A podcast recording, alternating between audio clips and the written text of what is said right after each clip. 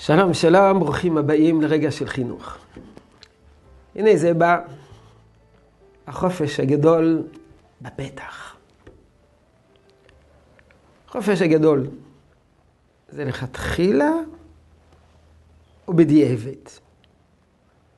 לצאת לחופש זה דבר חצוי וזה אילוץ. המורים יגעים. המערכת יגעה, התלמידים יגעים. לכן יש חופש. יוצאים לחופש. חופש של חודשיים, יש אומרים מספיק חודש, יש אומרים מספיק שבוע, יש אומרים מספיק יום אחד. אבל כל זה בדיעבד. או שיצא לחופש, ולכתחילה. כך נכון. לומדים. אחר כך יש הפסקה בלימוד, מפסיקים ללמוד. ויוצאים לחופש, למרחב. אז בואו נחדד את השאלה. התורה היא בעד חופש גדול, והתורה איננה בעד חופש גדול. וכאן אני לא מדבר לגבי האורך של החופש. יכול להיות שהחופש הגדול יותר מדי גדול. אבל בואו נדון אפילו חופש גדול קטן. התורה בעד והתורה נגד. זו שאלה. נתחיל מן היסוד. אדם לעמל יולד. זהו זה. התורה רואה את יהודו של אדם בעמל. אדם לעמל יולד. לא צי מן הכוח אל הפועל. את כוחות הנפש. את כוחות הגוף. חז"ל דנים, מה זה עמל? אם זה עמל מלאכה, או עמל פה, עמל אינטלקטואלי, ואיזה סוג עמל.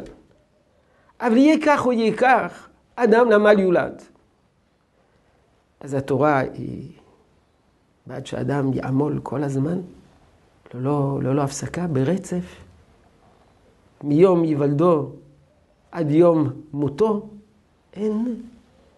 אין ימי חופש. ודאי יש ימי חופש. שבת, ימים טובים. שנת שמיטה. שנה שלמה. אז התורה כן בעד חופש. והתורה בתקופה הזאת מוותרת על העמל? לא. במקום עמל מלאכה, עמל רוחני. שבת זה יום של עמל רוחני. ימים טובים זה ימים של עמל רוחני. ויהי נפש. אמרו גדולי ישראל, ויהי נפש, פירושו של דבר, הגברת הצד הנפשי. אין ויתור על העמל. אדם לעמל יולד. לעתים עמל כזה, לעתים עמל כזה. עמל מלאכה במהלך השבוע, עמל רוחני ביום השבת. אבל אין ויתור על העמל. הנציב שהתנגד להיתר המכירה ודרש שהחקלאים בארץ ישראל ישבתו בשנת השמיטה, כותב שהוא מאוד מודאג. כי מה יעשו בשנת השמיטה הזאת? ללא עמל. הוא היה מאוד מודאג מזה. מצד אחד, יש שמיטה, אבל מה יהיה איתם? שנה שלמה שלא עמלים, יש חשש שהאדם ירקב. חשב על כל מיני פתחונות של עמל רוחני. אבל אדם לעמל יולד. לעולם עמל, עמל, עמל.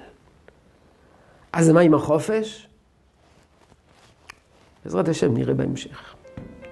יהי רצון שתשרה ברכה בעבודתנו החינוכית. שלום, שלום.